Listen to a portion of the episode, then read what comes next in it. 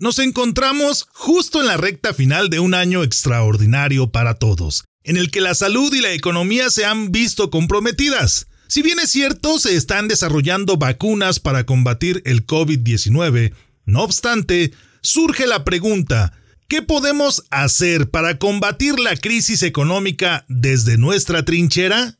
Unas finanzas personales sanas son el resultado y muestra inequívoca de que existe un autoliderazgo plenamente desarrollado en una persona. De ahí la importancia de detectar cuáles son todas esas herramientas de liderazgo que me permitirá disfrutar no solo de una libertad financiera, sino también de una vida plena. ¿Te gustaría conocer la relación que existe entre el liderazgo y las finanzas personales? ¿Quieres saber cuáles son los principales retos financieros que nos depara el 2021? Amigas y amigos líderes, les saluda con gusto Salvador Santoyo. Quiero compartirles esta entrevista que nos ha regalado mi amigo Aurelio Arellano, mejor conocido como el Barbón Financiero, acerca de cómo echar mano de nuestras herramientas de liderazgo para afrontar los retos financieros en el futuro inmediato. No te olvides de suscribirte, comentar, compartir y practicar estas herramientas. Quiero pedirte un favor. Sígueme en mis redes sociales para continuar charlando acerca de este y muchos temas de liderazgo y algo más. Encuéntrame en Facebook e Instagram como Salvador Santoyo Speaker y en Twitter como Salvador Speaker. Bienvenidos al podcast de liderazgo y algo más. Para lograr tus objetivos y ser exitoso en los ámbitos personal y profesional, no es necesario reinventar la rueda. Puedes comenzar aprendiendo de los que ya han logrado el éxito. Recuerda que el liderazgo no se crea ni se destruye, solo se transforma. Infórmate de aquellos que han experimentado situaciones de aprendizaje y desean compartirlas contigo. En el podcast de liderazgo y algo más, te acercamos a los expertos en temas de liderazgo y todo aquello que está relacionado con tu crecimiento y desarrollo en los negocios y por supuesto en el área personal, de tal manera que recibas información, estrategias y pasos a seguir para alcanzar el éxito. Soy Salvador Santoyo, emprendedor, líder y comunicador quiero que caminemos juntos en el fantástico mundo del liderazgo. Acompáñame.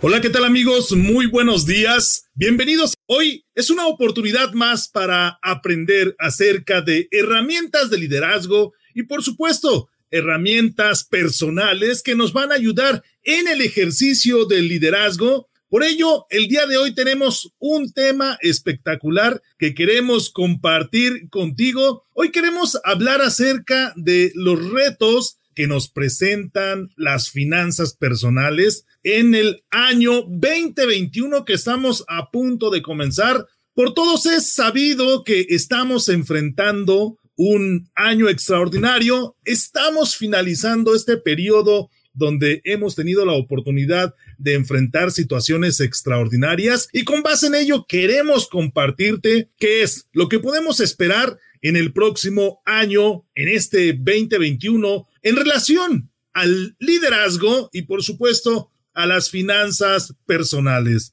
Hoy queremos darle la bienvenida a un gran invitado y quisiera presentarlo con todos ustedes. Él es Aurelio Arellano, mejor conocido como el Barbón Financiero. Pero, ¿quién es el Barbón Financiero? Quiero compartir con ustedes quién es este personaje que nos acompaña el día de hoy. Aurelio es asesor financiero desde el 2018 especializado en seguros, estrategias de ahorro y de inversión de bajo riesgo, destacado entre todos los asesores por su cercanía, su estilo, su claridad, el conocimiento y la empatía. Todo esto centrado en resaltar el aspecto más importante para él, que es el servicio. La misión del Barbón Financiero es normalizar hablar de finanzas para tomar mejores decisiones y planear mejor el futuro que te mereces. Ser optimista con la vida, pero pesimista en el dinero es la frase que transmite su filosofía. Él recomienda que seamos precavidos con nuestros movimientos financieros,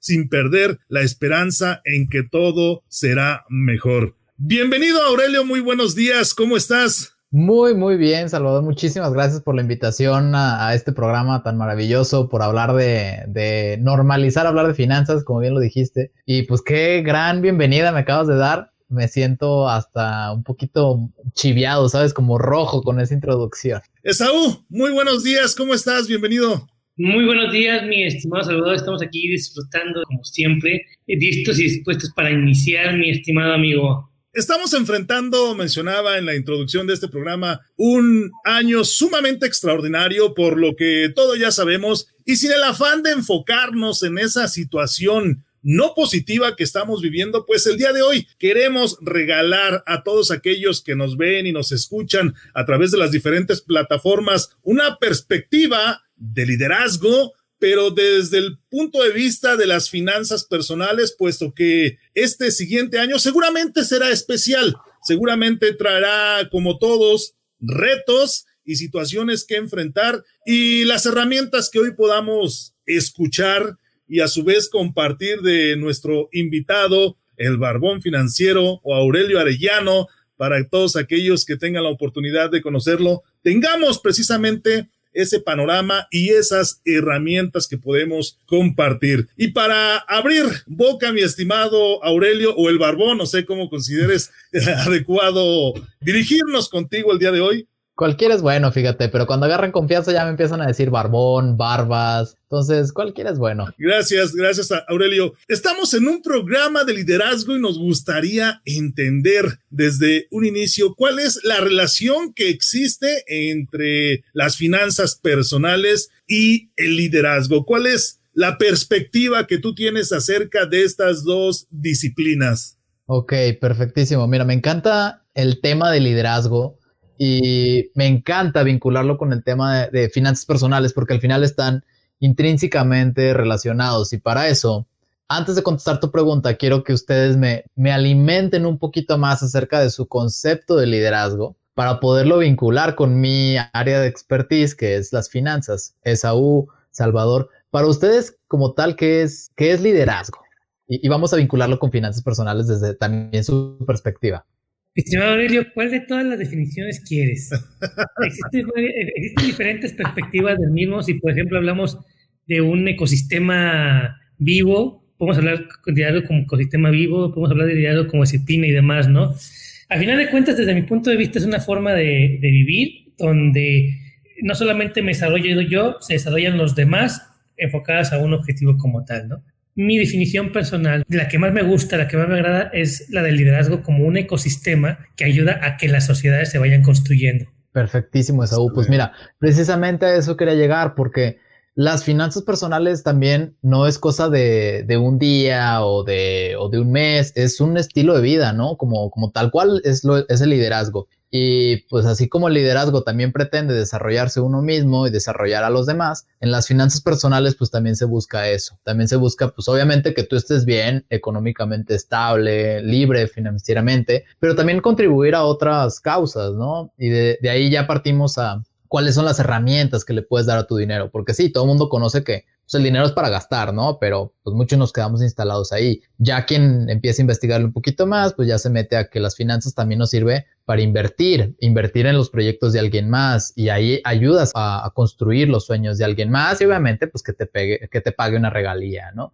También te sirve para ahorrarlo, ya sea para prevenirte para alguna emergencia o bien, y esta probablemente es la más a veces peleado un poquito, que es donar el dinero, ¿no? Muchas veces hay, hay, una diferencia entre, ay, no, es que yo no quiero donar porque vas a fomentar que otras personas sean flojas, ¿no? Eh, pero al contrario, pues activas la economía y eventualmente ese dinero pues llega hacia ti. Entonces ahí con el liderazgo y las finanzas personales, si se ponen a ver, hay muchos puntos en común. Es un estilo de vida y donde también es la suma de muchísimas habilidades donde pues ahí también Salvador, Esaú van a estar de acuerdo conmigo, que el liderazgo pues se aprende, ¿no? No es algo donde, sí, claro, hay quienes nacen como líderes, pero en realidad es algo que vas desarrollando y es lo mismo con las finanzas personales, no, no es algo de la noche a la mañana, es algo que tienes que ir constantemente aprendiendo y desarrollando. Sin duda. Y hay una definición, Aurelio, Esaú, que considero yo el más puro estilo de liderazgo, que es ponerte al servicio de los demás, es decir, servir a tus colaboradores, servir a aquellas personas que te rodean, servir a aquellos seguidores que de alguna manera ven en ti una guía, un camino o ven un ejemplo al cual pueden aspirar en un futuro aprendiendo precisamente de esa persona, pero cuando te conviertes en líder de un grupo de personas, tu tiempo deja realmente de pertenecerte, tus actividades dejan de pertenecerte porque las pones al servicio de, aquellos a quien tú intentas ayudar. Y considero que, que, entre las finanzas personales o alguien que apoya a las personas a ser financieramente o tener una vida financieramente sana, está totalmente relacionado precisamente con esa palabra en la cual coincidimos que es el liderazgo o el servicio, más bien el servicio que, que, debemos prestar a aquellas personas que ven en nosotros una oportunidad para crecer. Coincido, y de hecho si te metes a mi perfil de LinkedIn, vas a ver hasta arriba que dice inspira a los demás con tus finanzas, ¿no? Porque cuando te ven, cuando se refleja en, en los demás que, pues que tú vas bien con tus finanzas, que tienes una relación sana, eventualmente pues también terminas por inspirar a otros a hacer lo mismo. Entonces, pues sí, obviamente el, el tema de las finanzas personales es algo que está bajo tu control. Muchas veces pensamos, y ahorita me voy a meter un poquito más en eso, pero, pero muchas veces pensamos que son factores externos y no, es más que nada el, control o la disciplina en uno mismo que termina por verse reflejado en los demás, ¿no? También ya cuando, cuando tienes unas finanzas sanas contigo y tienes, por ejemplo, un changarrito o un negocio, pues obviamente, pues esas finanzas ya, ya no solo eres tú el que depende, sino también otras personas de, de tus decisiones. Aurelio, desde el punto de vista de que todo puede ser un reflejo de todo, y acabas de comentar algo importante acerca del concepto de disciplina. Es decir, en este momento nos están viendo personas que tal vez dicen, ¿sabes qué? Pues a mí me interesa aprender de liderazgo, ya vimos ciertas relaciones y demás, pero vamos a enfocarlo a lo individual, el desarrollo de mis habilidades como individual. ¿Qué refleja como persona el hecho de que yo no tenga unas finanzas sanas en cuestión de habilidades de liderazgo como disciplina, autocontrol, etcétera? ¿Y qué refleja como a desarrollo de ciertas habilidades, no sé si me voy a entender, de, no tener tal vez o de carecer de ciertas habilidades que se van a reflejar en un descontrol de mis finanzas, al, ese es el punto A, al punto B, donde en el punto B ya tengo finanzas sanas y tal vez desarrollé ciertas habilidades. No sé si me doy a entender. En ese, en ese viaje de una carencia hasta hacia ir adquiriendo ciertas habilidades para contener mis, mis, mis finanzas sanas, ¿no? Pues vamos partiendo del conjunto de habilidades, ¿no? Que, que repito, está relacionado con el liderazgo, las finanzas personales, porque muchas de estas habilidades coinciden en ambos rubros. Em, ya, ya lo dijiste bien, Esaú, la disciplina, ¿no? Todo parte de ahí. y, y, puedes verlo también cuando alguien no tiene como unas, como buenas finanzas, como que alrededor de su mundo hay muchas cosas que les falta disciplina, ¿no? Entonces, disciplina, buenos hábitos, el autocontrol que también mencionaste, el saber ponerte límites, y esto pues va con, la, con el liderazgo, ¿no? Tú sabes hasta dónde puede llegar tu equipo o tú, y pues también tú debes de saber hasta dónde pueden llegar tus finanzas para que del punto A, donde ya estás mal, puedas llegar al punto B y saberte delimitar estos, pues sí, estos límites o hasta, o estos alcances, ¿no? ¿Qué otro conocimiento, perdón, qué otra habilidad necesitas? Priorización, el saber, bueno, ya sabes tus límites, ¿no? Pero entonces saber priorizar a qué le vas a enfocar más, si va a ser a una meta, si va a ser a la fiesta, si va a ser a los viajes, si va a ser al retiro, el saber priorizar qué es más importante, ¿no? Y eso pues va también de la mano con liderazgo. ¿Qué otra habilidad te puedo decir? La paciencia. Esto es, uff, esto yo creo que es lo que más nos falta como, no sé, como mexicanos, como ser humano incluso, e, el ser pacientes. No se van a dar los resultados de la noche a la mañana y, luego me, me, desespera un poquito cuando llega la gente y me dice, tengo 10 pesos para invertir, quiero hacerme millonario. Y pues sí, eventualmente te vas a hacer millonario, pero no es de la noche a la mañana. Lo mismo con el liderazgo, tú debes de ser paciente para ver los, los frutos, cómo se van a dar, ¿no? Y creo que el último, la última habilidad, y esta para mi gusto es la más importante en todos los aspectos de nuestra vida, esta capacidad de seguir aprendiendo, esta humildad para, para, permitir que nos asesoren otras personas, que nos, que nos extiendan la mano y nos ayuden. Y yo como tal, pues todos los días me tienes en constante aprendizaje, en constante desarrollo, porque sí, a esto me dedico a las finanzas, pero no lo sé todo. Entonces, necesito seguir aprendiendo, leyendo, el, pedir consejo a otras personas, a otros colegas. Y pues como tal, yo me dedico a esto, pues quien no se dedica a esto, pues con más razón debería tener esta capacidad de seguir aprendiendo y, seguir adquiriendo nuevos conocimientos. Creo que para mi gusto esas son las habilidades más importantes que debes de tener, hablando de liderazgo y hablando de finanzas personales. Y en ese sentido, mi estimado Aurelio, entonces estamos hablando de que si yo te estoy viendo en este momento y digo, ¿sabes qué? Yo no le veo relación a las finanzas con el liderazgo, estamos viendo que existen ciertas habilidades que se van desarrollando. Estamos hablando de finanzas personales, personales, no colectivas, por lo tanto, o no, o no finanza el mundo financiero macroeconómico y demás, sino finanzas dentro de uno, ¿no? Entonces estamos hablando también de una perspectiva del autoconocimiento y del autocontrol, que son dos, dos de, las, de las habilidades o dos de los nichos centrales de la inteligencia emocional. Influyen en el liderazgo, ¿no? En todo caso. Exactamente, el liderazgo. ¿Qué tiene que ver la inteligencia emocional? ¿Cómo juega la inteligencia emocional en, este, en esta disciplina, este control, en este viaje de no tener tal vez unas buenas finanzas hacia unas finanzas personales? Me encanta que, y no por nada es mi lema, el, normalizar hablar de finanzas, ¿no? Porque es un tabú en nuestra sociedad. Y, me encanta ahorita que mencionaste inteligencia emocional, porque a mi gusto hay ciertas cosas que nos debieron de haber enseñado desde niños, ¿no? Desde prepa, desde... Muchas de esas, pues sí, es liderazgo, es inteligencia emocional, el saber manejar tus, tus emociones y también manejar tus, tus finanzas. Curiosamente, las finanzas personales están más relacionadas con los sentimientos, con el auto, como decía Salvador, con el conocimiento propio, el liderazgo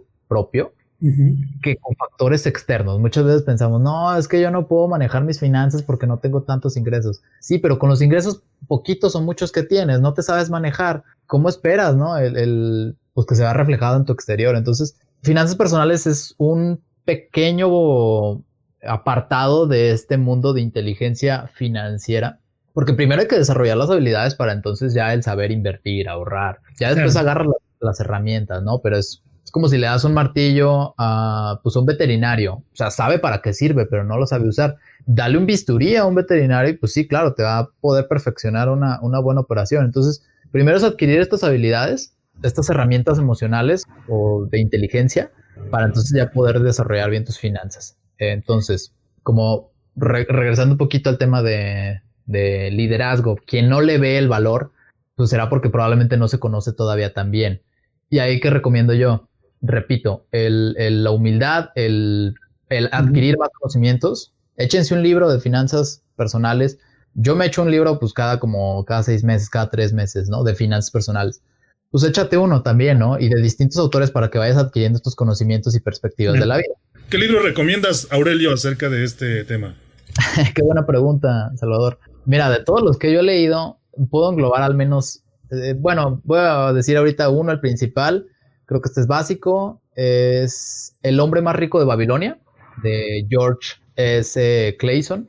Es muy bueno, es cortito, cortitito, creo que tiene 150 páginas, pero te viene así puntual, como a lo largo de una historia, siete, creo que son siete consejos básicos en las finanzas personales. De ahí ya me puedo meter a pues a lo mejor a materiales un poquito más complejos. Otro autor que me gusta mucho es Gerardo García Manjarres, con Mente Millonaria. Es muy bueno, viene, te viene desmenuciado ejercicio. Si quieres empezar a ahorrar, te viene un ejercicio para ahorrar. Si quieres bajar tus deudas, te viene un ejercicio para deudas. Y todo te lo va como desmenuzando en consejos y frases clave que yo hasta la fecha pues uso también en mis asesorías o en con mis clientes y que ayuda mucho también a motivar creo que principalmente esos dos. Me puedo meter ya en otros, en otros mil consejos, digo, libros. Uno que es un poquito más técnico, que me encanta, y habla también de esta parte de la filosofía, bueno, de la psicología del ser humano. Es escrito por un premio Nobel. Ah, bueno, el autor es Abhijit V. Banerjee. Te digo que es un premio Nobel, un, hindú y repensar la pobreza, así se llama, repensar la pobreza. Y también te habla, ahí no te habla de consejos prácticos, más bien te dice por qué la gente no ahorra, por ejemplo, que es esta falta de autocontrol o que, o que no priorizamos a veces las cosas. En ese sentido, mi estimado, y retomando, porque eh, a mí me encanta tal vez el profundizar en esta parte de la conducta y demás. Tú, a final de cuentas, Aurelio, eres coach de finanzas personales, me imagino, ¿cierto? O sea, alguien va y te asesora y demás. Y tal vez nos hemos dado cuenta corrígeme si me equivoco, porque yo no soy coach de finanzas personales, estoy suponiendo, pero tal vez, te, tal vez te has enfrentado a situaciones como, es que no sé en qué se me va el dinero con las uñas del millón, con las super pestañas, con las 20 bolsas que llevan a veces. Es decir, en ocasiones, y a eso me refiero con la inteligencia emocional y, y, cómo a veces juega con, con las finanzas desde mi punto de vista, insisto, a veces vamos, en, no sé, en un supermercado y digo, ay, me gustó y está en oferta, voy a comprarlo. Ni siquiera lo pensé, lo, simplemente vi un estímulo. ¿Perdón? Aunque no lo necesites. Efectivamente, vi un estímulo, pero no estaba planeado en, mis finanzas, no estaba planeado en, en, dentro de esta parte que ya nos contaba un poquito más. Aurelio, hablando también de otra habilidad que se necesita y que se desarrolla a trabajar finanzas personales y que nos va a servir en liderazgo como la planeación estratégica. Pero bueno, en ese es otro tema en este momento. Entonces voy y veo algo, vi ese estímulo, ese, ese letrerito bonito que según me cuentan a muchas mujeres les encanta que dice rebajas. y entonces inmediatamente voy y lo compro, ¿no? Llego bien feliz y contento y compro mis, con mis 20 bolsas y llega la semana y digo, no sé en qué se me va, pero etcétera, ¿no? Es decir, a veces ni siquiera conocemos nuestros hábitos de compras y nuestros hábitos de, o, el, o en dónde están las fugas, ¿no? ¿Lo ves, ¿Lo ves igual, mi estimado? Si es lo que pasa, te ha pasado a ti como consultor, asesor, donde empezamos a generar un autocontrol, una autodisciplina, primero con un autoconocimiento, por ejemplo. Sí, mira, y quiero contestar aquí a tu, a tu comentario dividido en dos partes, Esaú. Eh, la primera parte sí es hablando del tema de, ofertas, por ejemplo. El otro día hablaba, con un cliente y me decía, oye, ¿qué te vas a comprar en el Cyber Monday, no? De, de Amazon. Amazon, patrocínanos, por cierto. Eh, me decía, ¿qué te vas a comprar en el Cyber Monday? Y yo, no, pues pues nada, lo que me tenía que comprar ya me lo compré en el buen fin. Y dice, es que hay rebajas. Y pues rebajas hay todo el año. Si no es el buen fin, va a ser las ofertas de Navidad, luego van a ser el, San Valentín y luego va a ser la Semana Santa. Siempre rebajas, pero a veces la gente se queda con el estímulo de, ay, ya hay rebajas, ¿no? Siempre. Cada tres semanas hay rebajas y te pones a ver, ¿no? Pero la gente luego tiene como esta impulsividad y va de la mano con el autocontrol, ¿no? El saber hasta, hasta dónde, hasta dónde llegar.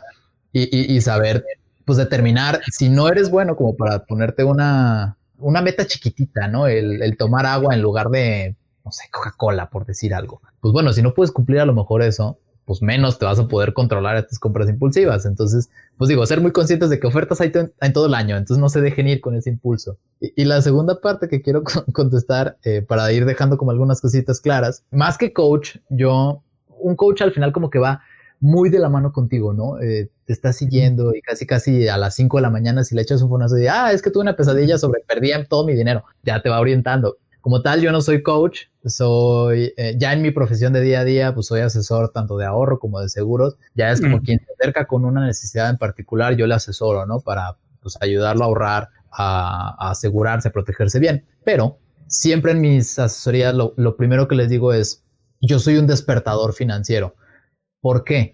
Porque aquí vamos a hablar temas como lo que estamos haciendo ahorita, Salvador, Esaú, vamos a hablar de temas importantes y un, despertador que hace, pues está ahí sonando y te va a dar lata y hasta que no te despiertes y te levantes de la cama, pues ya tú decides si apagas el despertador y te vuelves a contar o te vas y haces lo que tienes que hacer. Entonces, pues es mi chamba, el, el ser como un despertador financiero, el estarte dando lata, diciéndote que pues oye viejo, hay otras cosas que hacer allá afuera, ¿no? Hay que ahorrar, hay que prestar atención en el futuro.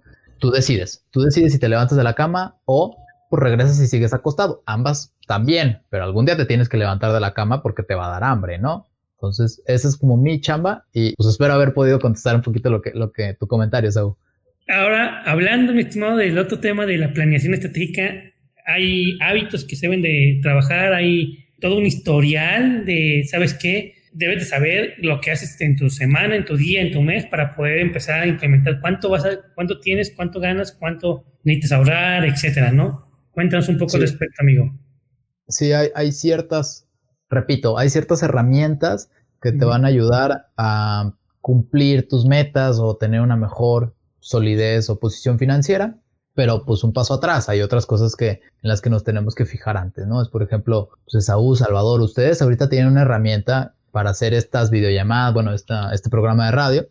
Eh, pero antes tuvieron que haber hecho cosas como fijarse un calendario, eh, una hora. Entonces, Pues sí, obviamente, si le das un seguimiento a tus gastos, que esa es una herramienta, pues te sirve, pero si no tienes un fin, pues de qué te sirve. Entonces, al día a día yo que recomiendo, primero que nada, ponte metas antes de darle seguimiento a tus gastos, porque de qué te sirve darle seguimiento si no tienes hacia, hacia dónde ir, no tienes una, una meta, ponte metas, aunque sean chiquititas. Y yo recomiendo al menos fijarse tres metas, una de largo plazo, que es largo plazo, arriba de cinco años. Esta es la primera que te debes de fijar. Y la segunda es una de corto plazo y otra de, de mediano plazo.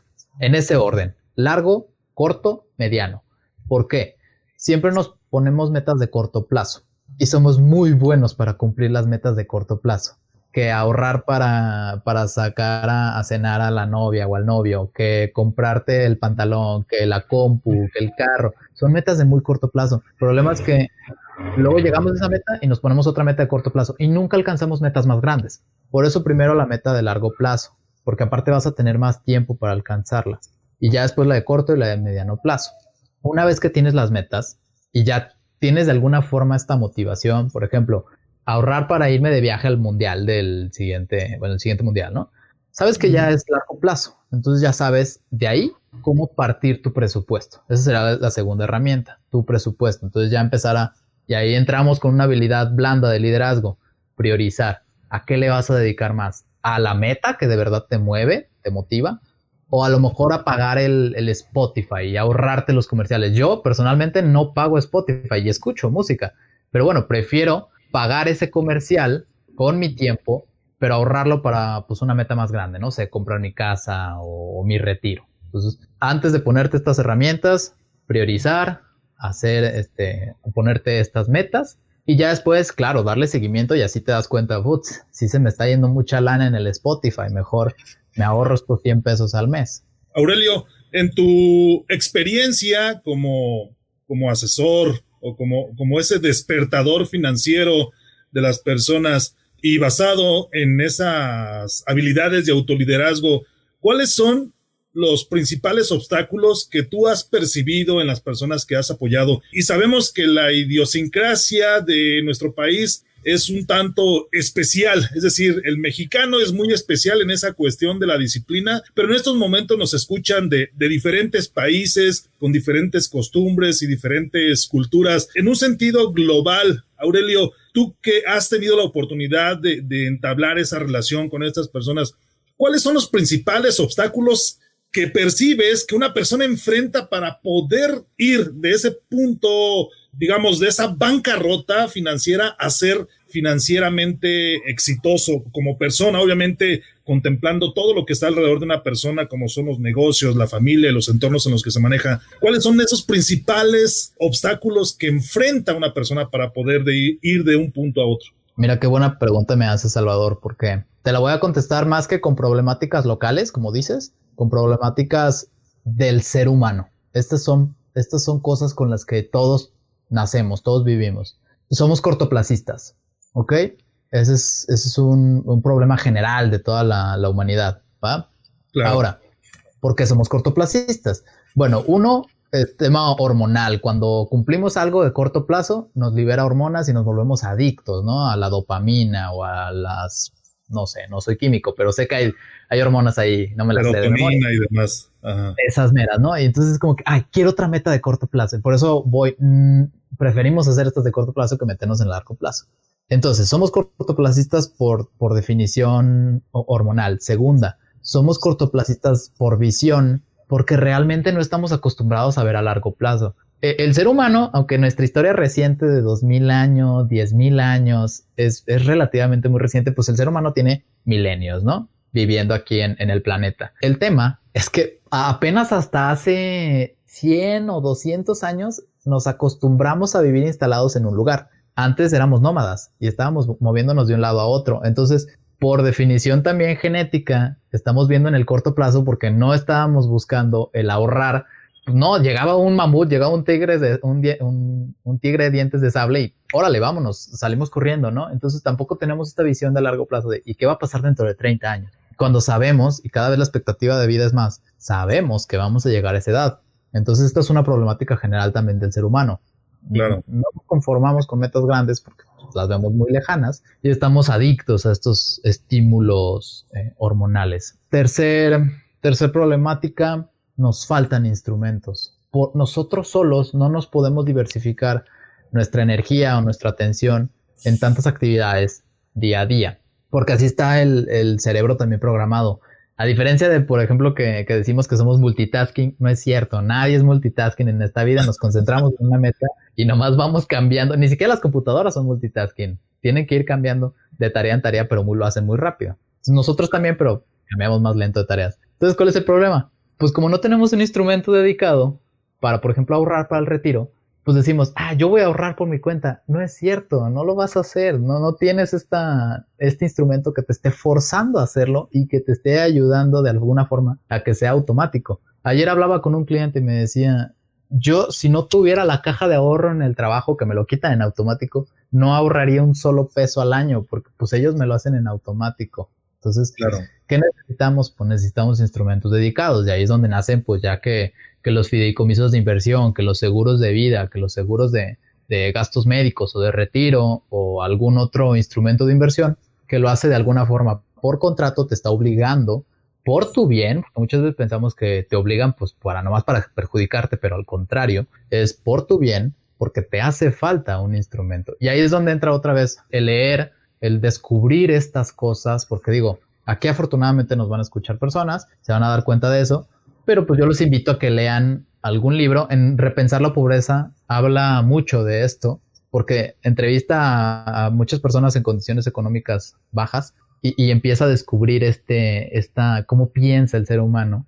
Porque, pues, como dices, es una problemática general, no es local. No estoy hablando de impuestos en México de, o impuestos en Perú, es una problemática real del ser humano mi estimado Aurelio Esaú, hay una habilidad de liderazgo que considero en ocasiones hace falta precisamente en, esta relación que existe entre finanzas y liderazgo, y es el liderazgo visionario. Sucede, y por poner un ejemplo, que llega un, un asesor inmobiliario y te propone una inversión para comprar un bien inmueble, que a pesar de que tú tengas la capacidad de adquirirlo, cuando te dicen es que este bien inmueble estará construido, es decir, es una preventa y estará construido en tres, cuatro, cinco años. Hay algunos que incluso donde te prometen una rentabilidad a 10 o 20 años posiblemente por la plusvalía que pueda obtener ese inmueble y siempre te encuentras con esa respuesta de, bueno, fírmame que voy a vivir esos 10 años o fírmame que voy a vivir esos 15 años, ¿no? Para poder ver cristalizado este proyecto. Y hay algo que va en contra de ese liderazgo visionario que es el egoísmo,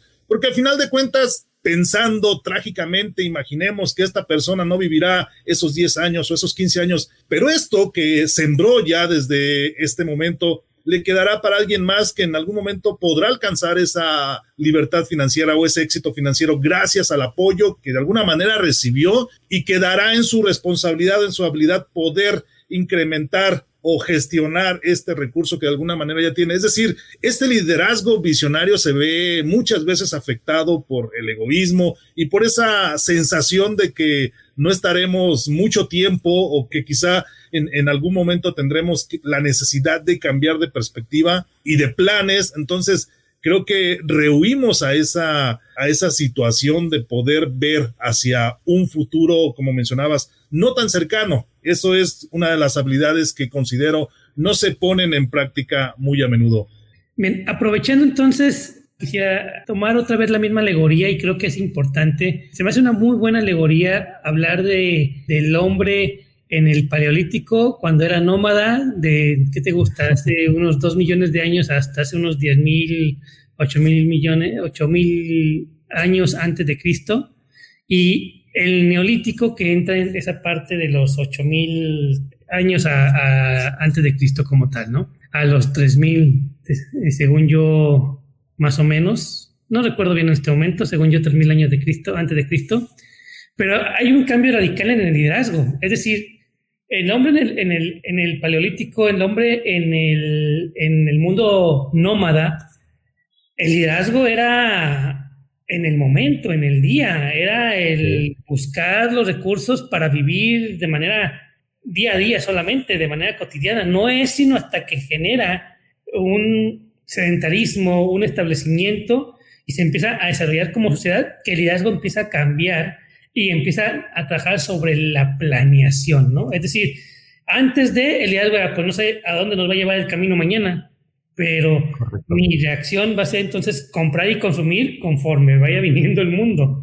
Y en, el, en esta época donde empezamos a construir la sociedad, donde ya nos empezamos a sentar, la visión es planear a futuro e incluso, obviamente, ya hablando de evoluciones, de pensamiento y demás, pues entonces llegamos a este punto en el que nos encontramos en este momento y tenemos planes estratégicos a 30, 40 años por parte del gobierno y más, ¿no? Entonces, ¿qué significa esto en el sentido de liderazgo? Significa que la planeación debe tener una visión clara, una meta muy estructurada, medible, alcanzable, desafiante, etcétera, y debe haber un camino de recorrido con puntos de control hay puntos de control donde, va, donde vamos a ir trabajando. Como líder, también empezamos entonces a ver esos puntos de control para ir viendo cómo vamos avanzando, pero también si llegamos a un punto de control y no cumplimos ciertas metas, ver cómo reajustar. Correcto. Y eso se aplica a las finanzas personales. Es decir, Visto desde el enfoque del liderazgo, amigos que nos ven y nos escuchan, digo, todavía por si hay, yo creo que ya está más que claro y suficiente lo que ha comentado nuestro querido amigo Aurelio, el varón financiero, de las relaciones que hay entre liderazgo y demás. Pero si todavía tienes dudas, lo podemos ver así, tanto el que tú empieces a ejercer finanzas personales o, a empezar a, a ejercer prácticas y a utilizar herramientas para llegar a unas finanzas sanas de manera personal, Estamos hablando que vas a tener un laboratorio donde te vas a probar tú también como líder, donde vas a empezar a desarrollar ciertas habilidades, porque el conocerme a mí mismo y el generar el autocontrol son dos, dos piezas fundamentales, dos de las tres, si lo vemos de esa manera, dos de las tres piezas para ser líder. Obviamente, quien se conoce y se autocontrola aún no es líder.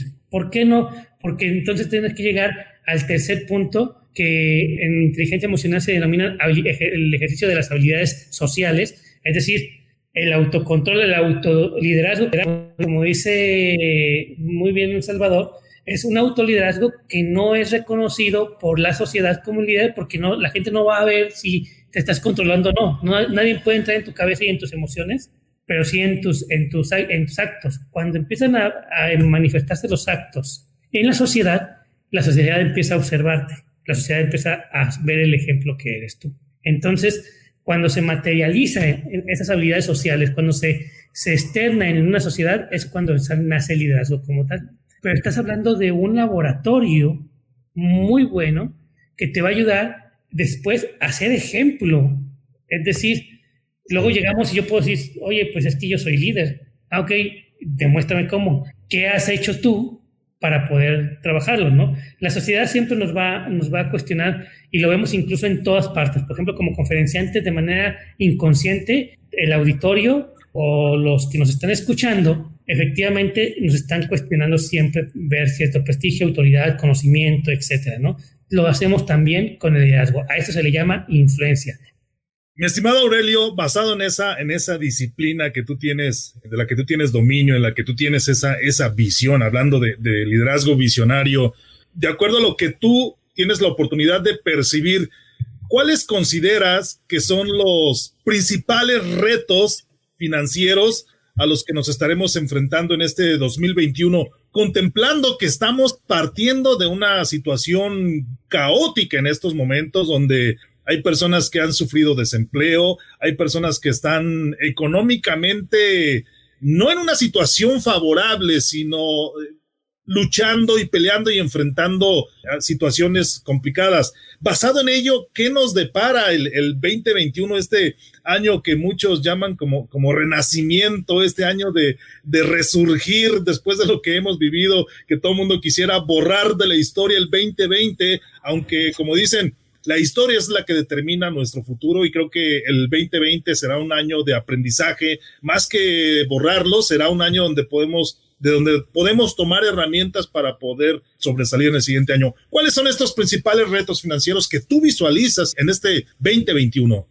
Pues mira, Salvador, eh, quisiera decir al menos cuatro, pues más que retos serían como propuestas. Como bien dijo Esaú, pues era muy diferente la vida en el neolítico al que es ahorita. Y para los que son amantes de los videojuegos, a medida que pasan los años, aumenta la dificultad en la vida, ¿verdad? Vamos subiendo de nivel. Entonces, quiero proponerles a estas personas que nos están escuchando, que por cierto, muchas gracias por sus saludos a todos los que nos están viendo y, se atrevieron a escribir ahí en, los medios de comunicación. También les mando un, un saludote a todos. les propongo el no, no quedarse ciclados en, que todo es malo, ¿no? Como bien dice Salvador, eh, este año ha sido difícil, sí, pero ante toda dificultad siempre hay un reto y ante todo reto siempre hay una oportunidad. Para mí ha sido uno de los mejores años sinceramente, en lo profesional, en lo personal y a pesar de todo, ¿no? Incluso por ahí tuve una complicación de salud, nada que ver con COVID, algo totalmente ajeno y pues bueno, salí adelante y muchos aprendizajes. Entonces, ¿qué retos se nos vienen para el siguiente año? El primer reto es que los aprendizajes que adquirimos en este año de verdad se queden grabados y, alcancemos a permear a otras personas con, con estos aprendizajes, porque la vida no, no se acaba aquí va, eh, ese es un reto, el empezar a cambiar este paradigma de la vida no se acaba aquí, la vida sigue y siempre hay retos, siempre, cada año nos vemos enfrentados ante un reto. Si no, fueron, si no fue la pandemia, fueron las elecciones en México, fueron las elecciones en Estados Unidos, fueron las, siempre hay algún reto a la vuelta de la esquina. Entonces, pues véanlo como un videojuego, para los amantes de los videojuegos, siempre hay un, un nuevo nivel a la vuelta de la esquina. Entonces yo creo que nos vemos enfrentados ante ese reto, el cambiar este paradigma. Eh, primer punto, el saber que la economía es cíclica. Entonces, claro, ahorita estamos abajo, pero va a llegar un punto donde estemos arriba. Y yo les decía a muchos de mis clientes el año pasado, desde el año pasado ya se veía que ven, ya se veía una recesión en la puerta, ¿ok? Ya sabíamos, pero pues, no quisimos abrir los ojos. Entonces, yo les decía a muchos, ahorra, no te gastes el aguinaldo, no te vayas de viaje, se viene una recesión, claro, se juntó con una pandemia que nadie pudo ver, pero bueno, eso es punto y aparte. Entonces, ¿Qué reto nos vemos enfrentados a pesar de cómo está la economía? El seguir ahorrando, ¿ok? Claro, esto es, ay, es difícil porque dices, puta, apenas tengo para pagar eh, deudas o, alimentar a mi familia. Sí, te entiendo, está difícil, pero aún así sigue ahorrando, ¿ok? ¿Por qué? Porque no sabemos cuánto tiempo se puede prolongar esto, o si de repente se va a juntar con otra pandemia, no sabemos qué viene en el futuro, entonces sigue ahorrando, porque ese ahorro, tal vez ahorraba 100 pesos, ok, no puedes ahorrar 100 pesos, ahorra 10. Bájalo, pero sigue ahorrando. No pierdas ese hábito. Y si no lo tienes el hábito, hazte del hábito. Entonces sigue ahorrando a pesar de que la situación esté difícil. ¿Qué otro reto? Sí han cerrado muchos negocios, este, al menos en México este año, pero también han abierto muchos más, aunque no los vemos, pero pues están empezando. Entonces, ¿a qué reto nos vemos enfrentados? A impulsar estos, estos negocios. Entonces, vivimos ahorita en un mundo muy globalizado. ¿Qué recomiendo? reducir esta globalización y empezar a consumir local. ¿Va? No saben el apoyo monumental que pueden hacer al consumir al, de la tiendita de abarrotes de la esquina, a su amiga o amigo emprendedor. Consuman local, porque como les dije, pues sí, donar también ayuda y eso es otro reto. Nos vemos enfrentados en el reto de ser eh, empáticos, de ser recíprocos con otras personas. Eh, si a lo mejor no puedes comprarlo, pues sabes que dónale 10 pesitos a tu, a tu amigo emprendedor. ¿De acuerdo? O sea, la, economía es cíclica y también es redonda. Entonces, pues donde tú apoyes a tu amigo emprendedor, eso eventualmente pues llega hacia ti. A lo mejor pues le ayudas y sale adelante este año y el siguiente año y pues regresa y al final del año pues te dice, ok, Aurelio ya quiere un seguro, ¿no? Entonces, pues, ¿qué recomiendo? El, apoyar la economía circular y local, el seguir ahorrando, esos son, son dos retos y el cambiar este paradigma de que la vida no se acaba aquí, de que la vida sigue. Excelente. Muy bien, mi estimado Aurelio. Y ya nos acercamos al final de, este programa y ligándonos en estas recomendaciones que nos has compartido, que considero valiosas, dignas de tomar en cuenta para enfrentar de buena manera este nuevo año que inminentemente tenemos ya, como tú mencionas, a la vuelta de la esquina. ¿Cuáles son las conclusiones? ¿Cuál es el mensaje que el Barbón Financiero quiere regalarle a las personas que nos ven y nos escuchan en estos momentos? Pues amigo y amiga que nos estás escuchando, quiero que te quedes con una última reflexión. Sí ha sido un año difícil, lo entiendo, también lo he vivido, pero como dije, ante la, ante la dificultad siempre hay un reto y ante un reto hay una oportunidad y ante una oportunidad crecimiento. Entonces, ¿con qué quiero que te quedes? ¿Cómo quieres recordar este año? Porque repito, la vida sigue. Entonces, ¿cómo quieres recordar este año? ¿Como un cobarde? Que no hizo nada, que se quedó atrincherado sin hacer nada y ni siquiera hizo el intento de cambiar un hábito o su mentalidad? ¿O quieres recordarlo como un héroe? Un héroe de tu propia historia, que si quisiste salir adelante, que hiciste cambios en tu vida, cambios en tu mentalidad, y al final puede que no se vea reflejado este año, pero repito, una habilidad importante tanto en el liderazgo como en las finanzas es paciencia. Entonces, sigue adelante, sigue intentándolo y empieza a hacer estos pequeños cambios en tu vida que se van a ver reflejados más adelante en tu vida y en la vida de los demás. Mi estimado Saúl, ¿qué nos puedes regalar a manera de conclusión el día de hoy? Mi estimado Salvador, mi estimado Aurelio, ¿con qué, me, ¿con qué me voy? Como conclusión, precisamente esa parte de que hay herramientas, de que hay formas de empezar a estructurarlas, las cuales yo no conozco, y si yo no las conozco, tal vez tú sí las conozcas, que nos estás viendo y nos estás escuchando, o tal vez no. Si, si, si es el caso, si estás como yo, ahí está Aurelio, es decir, siempre hay un profesional que nos puede ayudar en las finanzas personales en muchos sentidos. Entonces, busquemos siempre a un profesional en las cosas. Yo creo que uno de los puntos medulares para poder incluso seguir reactivando la economía e incluso empezar a aprovechar al máximo los, los potenciales que tenemos es buscar a un especialista en las cosas creemos en muchas ocasiones que nosotros mismos podemos hacerlo. Y sí, es cierto, tal vez tengamos la habilidad, tal vez viendo un, un video de YouTube etcétera, podamos desarrollarlo, pero qué mejor que un profesional que nos esté guiando para poder hacer las cosas de una manera mucho más fina y desde mi punto de vista ya, deberá, ya dependerá de ti valorarlo, aquellos que nos ven y nos escuchan. Yo valoro mucho mi tiempo. Hay personas que tienen tiempos holgados. Decía algo muy, muy atinado mi estimado Aurelio. Hay juegos, aplicaciones donde por un tiempo, por una fracción de tu tiempo, te permiten eh, disfrutarlas de manera gratuita. Si tienes esos tiempos holgados, adelante. Si no, yo soy de las personas que digo, ¿sabes qué? Mi tiempo está valorado en, tanto, en tanta cantidad. Si me va a tocar a mí arreglar la tubería, donde una hora un plomero me, me sale en 350, entonces yo debo de valorar también mi tiempo, porque el tiempo es un recurso muy valioso, no es renovable literalmente creemos que sí, porque las 24 horas vuelven a iniciar el siguiente día, pero no puedes regresar el tiempo y no puedes retomar lo que tú valoras. Entonces, en ese sentido, dentro de las finanzas personales, desde mi punto de vista, también debes de contemplar tu tiempo, dónde lo puedes aprovechar más, dónde puedes ser más productivo. Porque a veces una hora puede representar 10 pesos, 20 pesos, 30 pesos. Por ahorrarte un peso, acabas de perder 10 pesos o 9 pesos más, ¿no? Y anclándome de esta conclusión que nos compartes, Saúl, solo quisiera comentar lo siguiente. Recordemos que hay dos tipos de personas en la vida. Hay aquellos que van al dentista en cuanto sienten una molestia o hay aquellos que van al dentista ya cuando es necesario retirarles alguna pieza molar. Hay algunas personas que van al nutriólogo simple y sencillamente para mantenerse en forma y saber cómo alimentarse. Y hay otros que vamos ya cuando tenemos 15 o 20 kilos de más para poder solventar una situación. Hay profesionales, como lo mencionaba Saúl, que te van a ayudar para mantener tus finanzas sanas y tener un respaldo desde ese aspecto, desde ese punto de vista. Y por supuesto habrá personas que van a acudir cuando ya están financieramente quebrados. Es decir, ¿qué tipo de persona te gustaría ser en la vida? Así como tienes a un dentista de cabecera, a una nutrióloga de cabecera, seguramente también vas a necesitar a un experto en finanzas de cabecera que te apoye y te guíe en este aspecto. Y por supuesto, la otra parte de la conclusión que quiero compartir contigo, también aprovechando los comentarios que nos regaló Aurelio, es rompamos los paradigmas que nos han sembrado en el liderazgo y en las finanzas desde que tenemos uso de razón.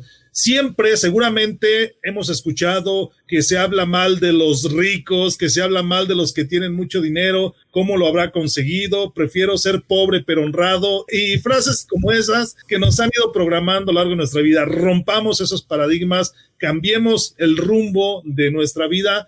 No somos responsables de lo que nos ha tocado vivir en, los entornos en los que hemos tenido la oportunidad, pero sí somos responsables de lo que viviremos en un futuro y eso deberá determinar nuestra actitud en estos días. Mi estimado Aurelio, antes de despedirnos, por favor, compártenos tus contactos, tus redes sociales, a dónde pueden conocer más al Barbón Financiero.